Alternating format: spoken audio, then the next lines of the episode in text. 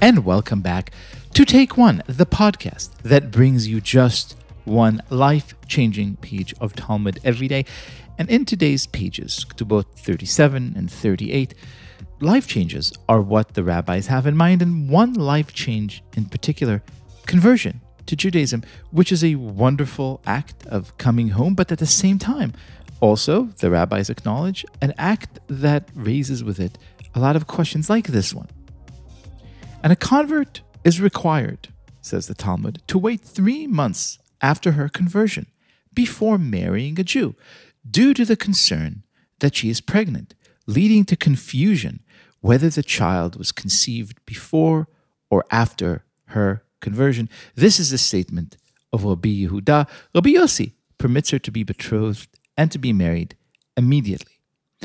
Clearly, Rabbi Yehuda is concerned that she's engaged in sexual relations prior to her conversion, and the discussion goes on for two pages about how to demarcate that line, about how to look at a person's life and acknowledge that at some point a monumental change had occurred, and that anything that happened before now must be seen in a totally different light, which is a complicated, inspired, and often, if I'm honest, infuriating statement. And it gives me great pleasure to welcome back to the show our very own producer, Quinn Waller. Hello. Hi, thank you for having me.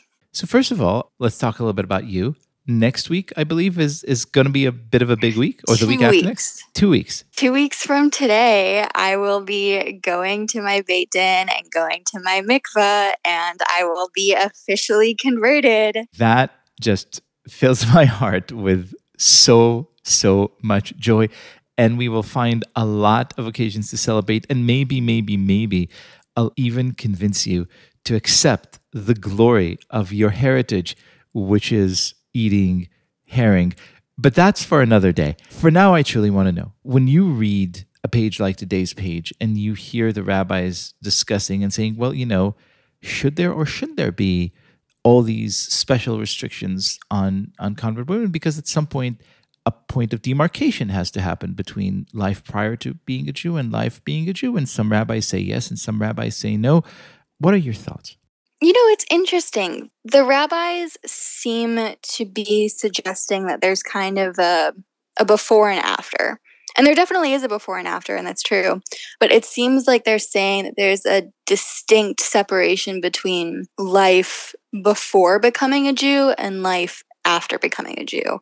And that separation is not really something that I can personally say that I've experienced. There were a lot of signs leading up to me wanting to convert. Like, I remember being in elementary school and being really jealous of the people that would have the matzah pizza for Passover. I always really wanted to have the matzah pizza. and like I really enjoyed when I went to my friend's bar and bat mitzvahs. I really enjoyed the services. And then when I got to college, I gravitated towards taking a lot of Jewish studies classes, not really knowing why. And I think looking back on that, it was maybe Hashem throwing me a couple little hints here and there. Um, and in terms of the way that I think of myself and the way that I think of my Jewishness is, you know, yes, I'll go to this conversion in two weeks and I'll officially be a member of the tribe, but it's it's not necessarily a switch that's flipped, at least in my brain. think about this a lot. I'm, I'm sorry to interrupt, but, but I really kind of want to mm-hmm. slow down the action here. When you think about this, I mean, do you think about this day of being like, okay, well, there will come a day in two weeks in which I will go into a building as one thing, ostensibly, emerge as a different thing, ostensibly, even though I've had all these feelings, even though I have all these feelings, even though I've come to see myself as as this person. And then what? And then is something just supposed to magically happen? Am I supposed to magically transform like like the Incredible Hulk? Like, do you think about that actively? Yeah, I don't think that there's to be a magical transformation. And there, there wasn't a magical transformation for me deciding to convert either. I actually, I don't remember deciding to convert. Weirdly enough, like one day it was just like, oh, I'm converting, and this is a decision that I've already made. But I don't think of it as that. It's it's it's an official stamp that recognizes something that already exists. You know, I'm really happy to hear you say this because honestly, any course of studying Talmud is in large part a very personal course, right? Because that's what the book wants you to do. It wants you to join in these arguments and check your own knowledge and background and feelings.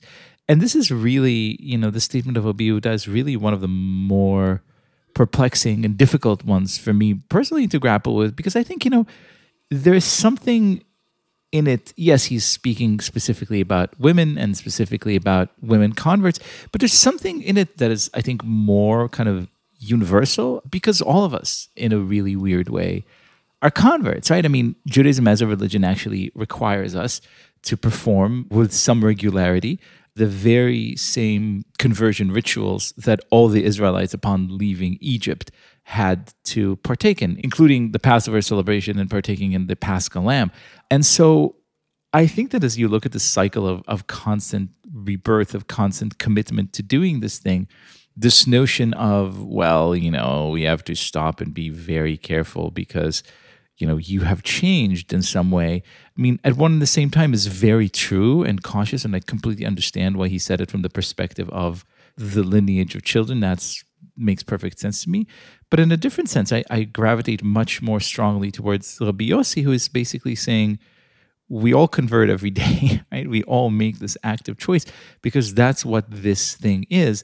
And if you had these kind of litmus tests and and, and holding patterns and, and waiting periods change and growth and, and redemption in a way would be very difficult. You know, yeah, I'm excited to convert in two weeks, but I'm also excited to convert and to affirm that conversion every day for the rest of my life. I hope you'll be keeping an audio diary that day and, and tell us precisely what it felt like and, and what felt different and what felt the same.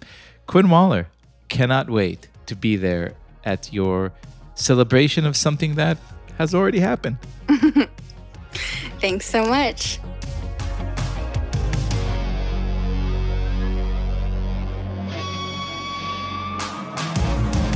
This has been Take One. If you enjoy the show, and I hope you do, please go and rate and review us on iTunes or whatever platform you use to listen to podcasts. Each week, we will be releasing new episodes Monday through Friday, covering the entire weekly portion of Daf Yomi. Take One is a Tablet Studios production. The show is hosted by me, Liel Leibovitz, and is produced and edited by Daron Ruskay and Quinn Waller. Our team also includes Stephanie Butnick, Josh Cross, Mark Oppenheimer, Sarah Fredman Ader, Robert Scaramuccia, and Tanya Singer. For more information, go to tabletmag.com slash take one or email us at takeone at tabletmag.com. You can find us on Twitter at takeone.fiomi or join our Facebook group by searching for Take One Podcast. I hope we have made your day a little more Talmudic, and we will see you again soon.